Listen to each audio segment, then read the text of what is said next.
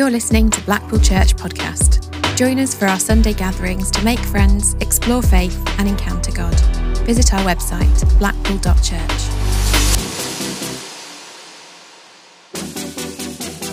This is the Talk Archive.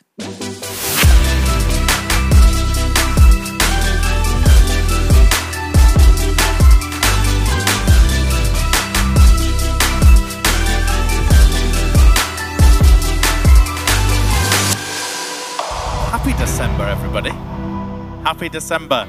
Um, if we haven't met yet, my name is John. Name Amnesty. Thanks for that, Sam. My name is John. Um, uh, and if we haven't met yet, I'd love to um, catch up at the back at the end or over some card writing or Christmas present wrapping. We could do that later. That'd be great.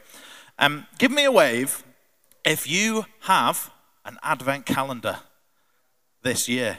Who doesn't have one? Most people don't have one. I have one. I open. I didn't open my chocolate today, but I opened it yesterday.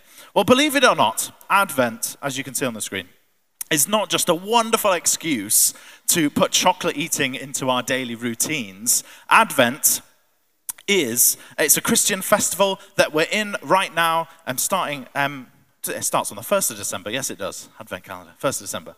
Um, uh, and, it, and, and it's all about thinking about and preparing for the coming of Jesus. And over the next few weeks, we're going to zoom in and hopefully learn from a few key characters in the Advent story. And for anyone who's been in uh, or seen a school nativity, I'm not talking about Innkeeper 20 or Octopus 1 or whatever the, the, the, characters that schools like to add these days. I'm not even going to be talking about Mary or Joseph today, which we will do later. And if my, ti- if my talk was going to have a title today, as Heather said earlier, it would be um, Disgrace, Doubt, and Destiny. So if you're writing notes, that goes right at the top. So we're going to read from um, the Bible today. We're going to look at um, this subject and these people. We're going to read from the book of Luke, um, looking at chapter 1, verse 5 to 25. The words should appear on your screen. If you don't have a Bible in front of you, that's okay. Uh, and we're going to, um, and just a bit of context for this passage. Um, it's quite a long one. I won't read absolutely everything to you. Um, today. The passage kicks off in verse 5 by introducing Zechariah and Elizabeth. We're told that they're quite an old married couple uh, and that they love God uh, and they've been following his commands faithfully for years and years. We're told, sadly, that they're childless because Elizabeth wasn't able to have a baby. Uh, and Zechariah, um, he was a priest in the temple at Jerusalem, uh, and, and that's a bit like a vicar. Uh, and he, um, he, and he was in the temple one day. He was called in to do one of these um, kind of ceremonies. And, uh, and, and whilst he was doing this, something happens to Zechariah. Let's read what happens. Um, Luke chapter 1, verse 11. Should be on the screen.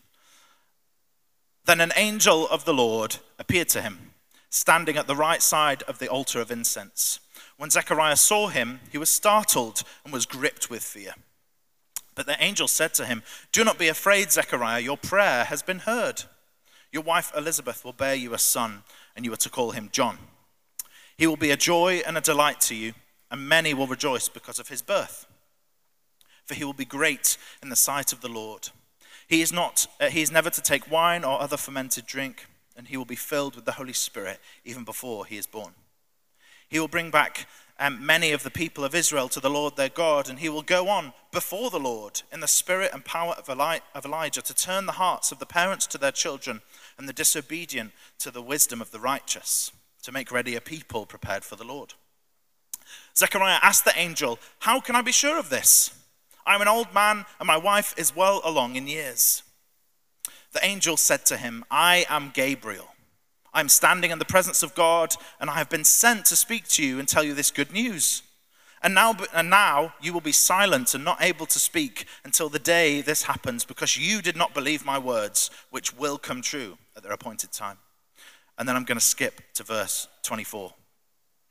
After this, his wife Elizabeth became pregnant and for five months remained in seclusion.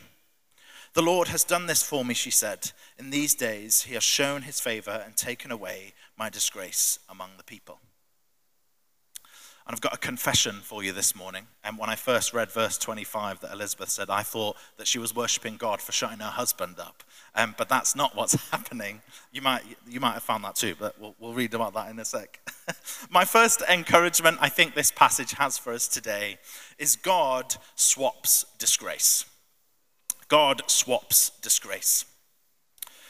When I was 14 years old in high school, there were some subjects that I was really good at and there were some subjects I was not so good at. And one subject above all of them that I was terrible at was English, okay? I was awful at English. And uh, anyone else rubbish at English in school? Anyone else hate, hate that subject or it hate you for some reason? Yeah, great, me too.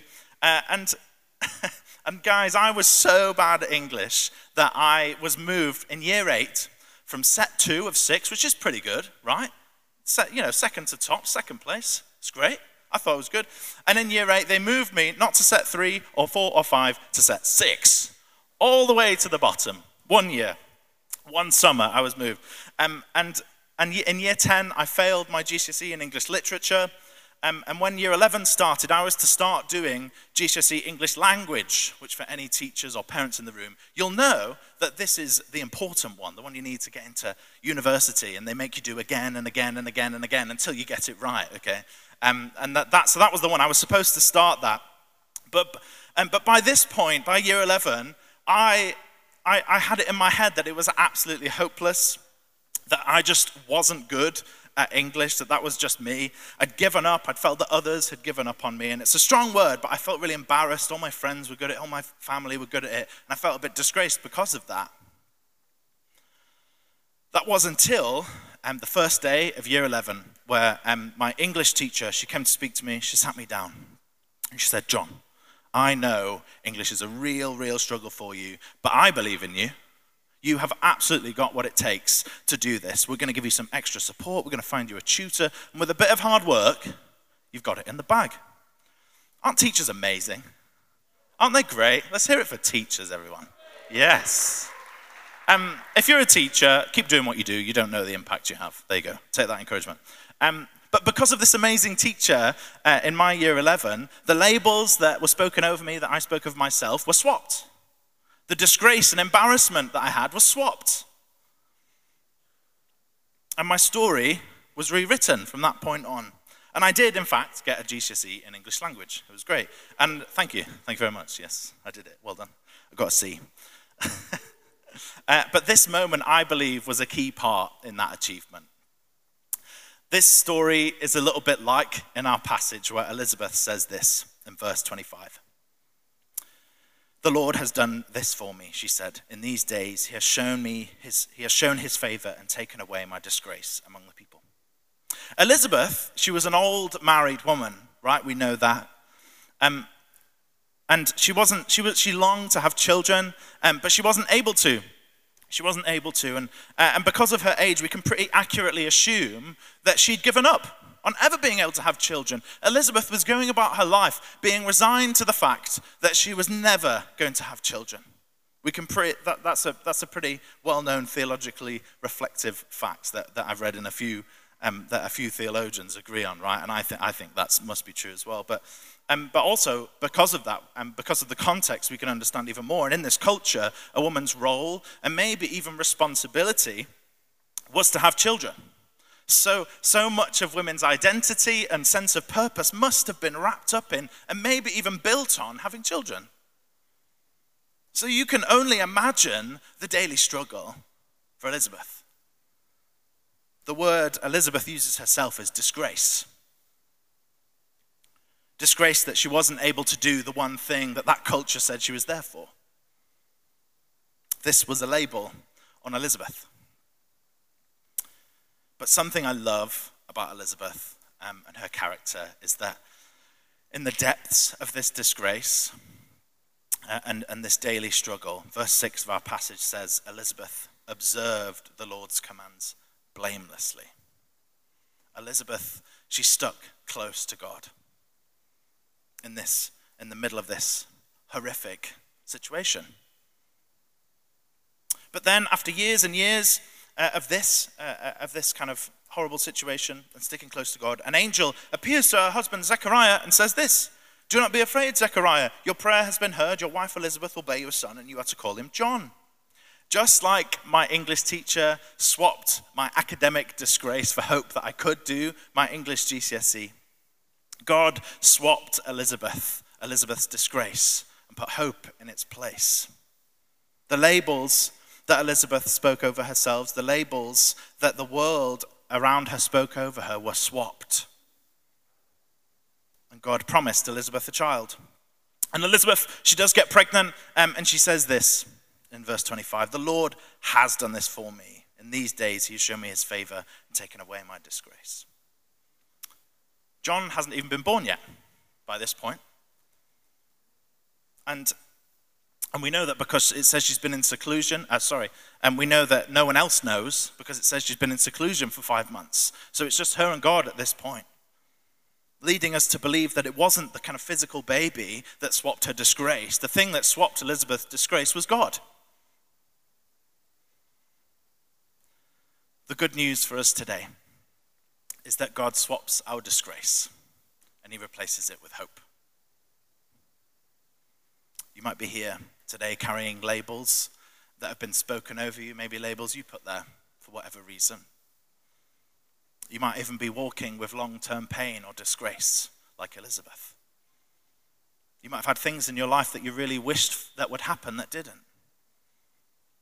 Maybe that's to do with your health. Maybe, maybe that's a relationship. Maybe that's your family. Maybe that's your career.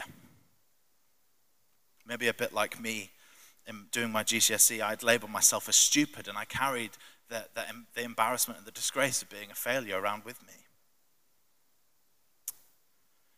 And if any of that is you, I think the Lord today would like to encourage you um, with the words, the simple words of the angel Gabriel. And he said, Do not be afraid. Your prayers have been heard. Do not be afraid. Your prayers have been heard. Just like my teacher who sat me down and swapped my academic disgrace for hope, God swaps our disgrace and put his hope there. Regardless of whether the things that we long for, the things that we've been dreaming of or praying of happen or not. God hears our desires and our prayers. And He wants to swap our disgrace and our pain for hope and freedom. The next encouragement in our Advent adventure is God silences doubt. God silences doubt. A couple of days ago, I was in a fish and chip shop. Let's hear it for fish and chips, everybody. Flipping, yes, love fish and chips. Um, and I placed my order with the lady at the till, and she said, "Would you like to play cash or card?" And she, um, uh, and I said, "Card, please." And she said, "Ooh, can't do that. I'm afraid Car machine's not working." And I said, "Oh, I, I don't actually have any cash on me today, and I'd love to have some fish and chips. Would you mind me just having a go?" And she said, "Absolutely not. I've tried ten times this morning. It's not going to work. It's definitely, definitely, definitely not working." And a thought popped into my head. I don't know if this ever happens to you. A thought popped into your head. And the thought was, God, wouldn't it be pretty cool if you made this car machine work if I prayed for it? And that was the thought. And let me tell you, the thought was not, in the name of Jesus, I command this card machine to work. Amen. That wasn't the thought. The thought was, it was a half faith, half baked prayer in my head, right? And so I said, would you mind just, just give me one more go? What's the harm in that? And she said, Fine. And I tapped my phone to the card machine. And lo and behold, it worked. It was great. And the, and, the word, and, and the lady said, and these are her words, not mine, she said, Oh my God, it's gone through. And, and I'll be honest, guys, I, I shouldn't have said what I said next because I didn't tell her a word of what was going on in my head. I said, That's what happens when you pray. Don't know what she thinks of me now, but I got my fish and chips, that's for certain. this is a little bit like in our passage uh, where the angel Gabriel says this to Zechariah, verse 19 and 20. And I have been sent to speak to you and tell you this good news.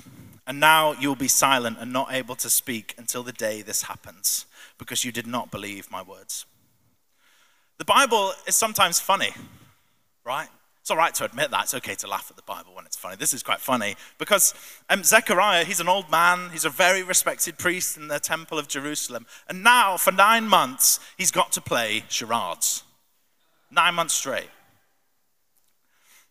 But what happens before this is Zechariah, he went into this private space because the duty he was assigned to do was this kind of, uh, it was in the, the, the, altar of incense, which is like a private space. Um, uh, and in, it's in this context that the angel appears to him.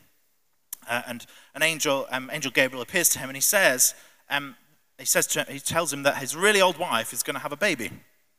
And, um, and this is the news that Zechariah has been waiting for his whole married life. And what does he do? He says he needs some proof. He says he needs some proof. He doubted. What does God do? God makes Zechariah eat his words by silencing him, just a bit like that lady at the chip shop. Um, her doubt was silenced in that chip shop in her, of, of, her card machine. I could almost see her wanting to eat her words when, when, it, when, the, when it went through. She was, she was flabbergasted. Um, God silences Zechariah's doubt. Also, how human is that reaction? A literal angel of God. I don't picture that. Picture that right now. It's probably not the tinsel halo with the plastic wings. It's probably not that. Everyone who meets an angel is absolutely terrified. They're probably massive. They're probably really bright. They're probably really scary. Whatever that is, picture that. An angel appears to Zechariah and he says, This amazing news I'm, you're going to have a child after, after years and years of praying. And what does Gabriel do? He says, Sorry, mate, I'm going to need to see some proof. I'm going to need some evidence that this is going to happen. I love that. I love that human reaction. But it's not like Zechariah doesn't have any faith. It's not like he's got zero faith. We know that he, um, that he has a faith. We know um, uh, that he is, um, he's been praying for a child for years. We know that he's a, um, a respected priest in the temple of Jerusalem, he's clearly got faith. So, what's the deal with his reaction? Why does he react this way? Well, the thing, the thing that helps me understand and that helps me, helps me describe this reaction um, is a little bit like my reaction, um, my, my half faith prayer in the fish and chip shop. Zechariah's reaction is a half faith reaction. It's a half faith reaction. I don't know about you, but I find this so relatable. I have faith. I know some of you have faith, I believe, but sometimes it feels like a half faith. Sometimes, when faced with challenges in life or something difficult or, or, a person that's difficult, it's just, it just feels like, God, I know you're there. I know I love you. I know you love me. I know you're faithful. I know you're good. But I just don't see how you're going to work in this environment. I just don't see how you're going to work in this relationship or this situation. But just like God used my half faith prayer in the chip shop, God, in the middle of Zechariah's half faith reaction at the angel's news, he still, God still provided Zechariah with a son. He still did that. Some more good news for us today. God uses half faith prayers. There's a, pass- uh, there's a verse that I love, uh, Matthew 17, verse 20. It says this if you have a faith as small as a mustard seed, you can say to this mountain, Move from here to there, and it will move. Nothing will be impossible for you. We can have a faith as small as the tiniest seed on this planet, and things can happen. Things can happen. How God, how good is our God for that? How merciful and gracious is our God for that, that He takes what little faith we have, He multiplies it, He fills in the gaps. And with so little, with a half faith, things can happen. How amazing is that? How, how gracious and merciful is our God for that? Meaning that we don't have to have it all together. Meaning that we don't have to be some kind of superhero Christian. Godly provision, miracles, signs, wonders, supernatural joy all these things can be an everyday thing for everyday people just like you and me. So, in our Advent adventure this morning, we've had God swaps disgrace, just like my English teacher, and God swaps our disgrace for his hope. And this, uh, this is God's plan, regardless of whether the outcome or situation changes or not. We can have hope. Next, we've had God silences doubt, just like me at the chip shop with the carb machine. God silences doubt, and He used and He uses half faith prayers and ordinary people, just like you and me. And my final encouragement for us today, if you're taking notes, it is God speaks destiny.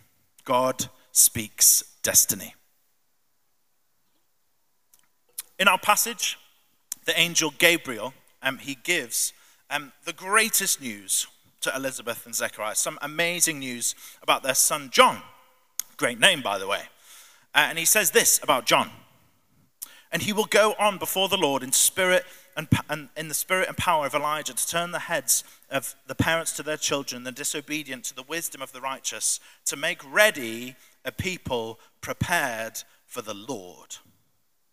In its very nature, this news that Gabriel is speaking is, is, is so full of hope for Zechariah and Elizabeth, right? Who haven't been able to have a child. And this news to this old, married, prayerful, faithful couple must have been so over the moon incredible, right? But this isn't the best news that Gabriel just shared. You might have missed it. There's better news that he just said. There's way better news than that. Gabriel says that John, who later becomes John the Baptist, will go before the Lord. And this Lord that Gabriel is talking about is who the Jews which is the culture we're looking at right now, um, um, the, this Lord to the Jews is known as the Messiah or the Savior. And, and in Jewish culture at this point, they're all waiting, all of them, every single one of them, they're waiting for the Lord, for this Messiah, this Savior that they're talking about. It's been prophesied by their prophets, it's been written by their writers in their religious text and in our Old Testament in the Bible for literally thousands upon thousands of years written that there is a Messiah coming who will overthrow the oppressive armies that have been set against the Jewish people. And the Jews at this point, they were occupied by the Romans. They're pretty big and bad, aren't they? But they've also been conquered by the Babylonians and other nations very recently to this point. All of the Jews are waiting with bated breath for this Messiah, for this Lord.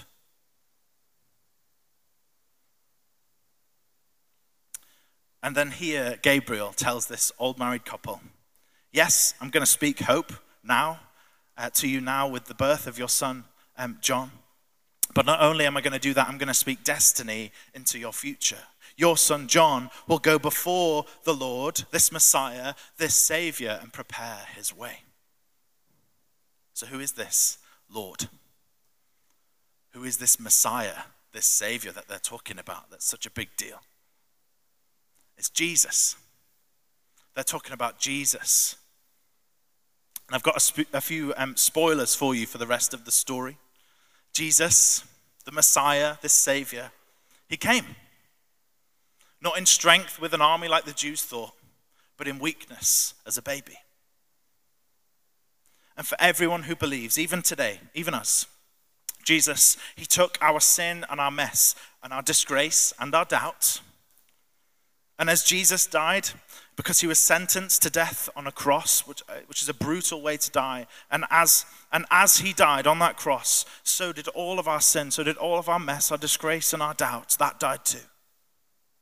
Three days later, Jesus rose from the dead because he was sinless, he was perfect, he was blameless. He ascended to heaven and he sent the Holy Spirit, which is just the God, uh, the presence of God with us. So instead of one person in one place for one nation, he is in every heart across the world for all who believe. Pretty cool, right? So, the good news for us today, other than all of that, which is pretty great, the good news for us today is that God is speaking destiny over us today. Our job is a little bit like John's um, the baby, later to become John the Baptist, says to go before the Lord and make ready a people prepared for the Lord.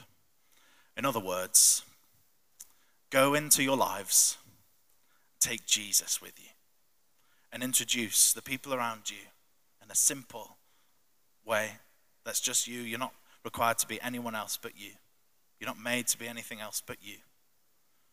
To take Jesus into your lives and introduce him to the people around you. Introduce Jesus um, to, your, to your friends and to your family with his transforming and loving presence. In various different parts of the Bible, it talks about God having a bespoke, unique, individual plan for us. And I believe that God um, he's got these big plans, right? There's Jesus, there's Moses, all the stuff we read about in the scripture, but also to come. I think he's got big plans. Jesus is going to come again in glory. Once again, you can read about that in Revelation if you'd like. He's got big plans. Big, big plans. But I believe God's also got little plans, or what feel like little plans to us. Just like me at the chip shop when the card machine worked. I think that was God.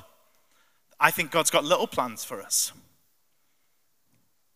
You might be here today feeling a bit lost you might be here today feeling a bit out of control, or maybe just a bit in the unknown in your life right now. If that's you, uh, I just want to encourage you today that there is a God who loves you. There is a Son, Jesus, who died for you. And that there's the, the, the Holy Spirit, the presence of God, that can be with you. And it can be in you if you'd like.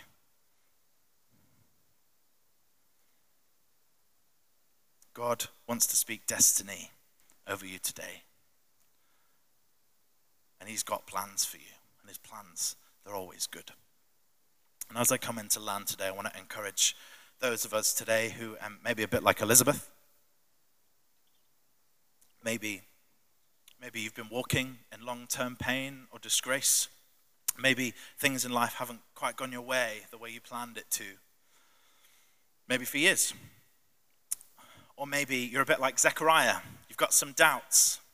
And that doubt might look like a half faith. You've got some faith, but sometimes it doesn't feel like a whole faith.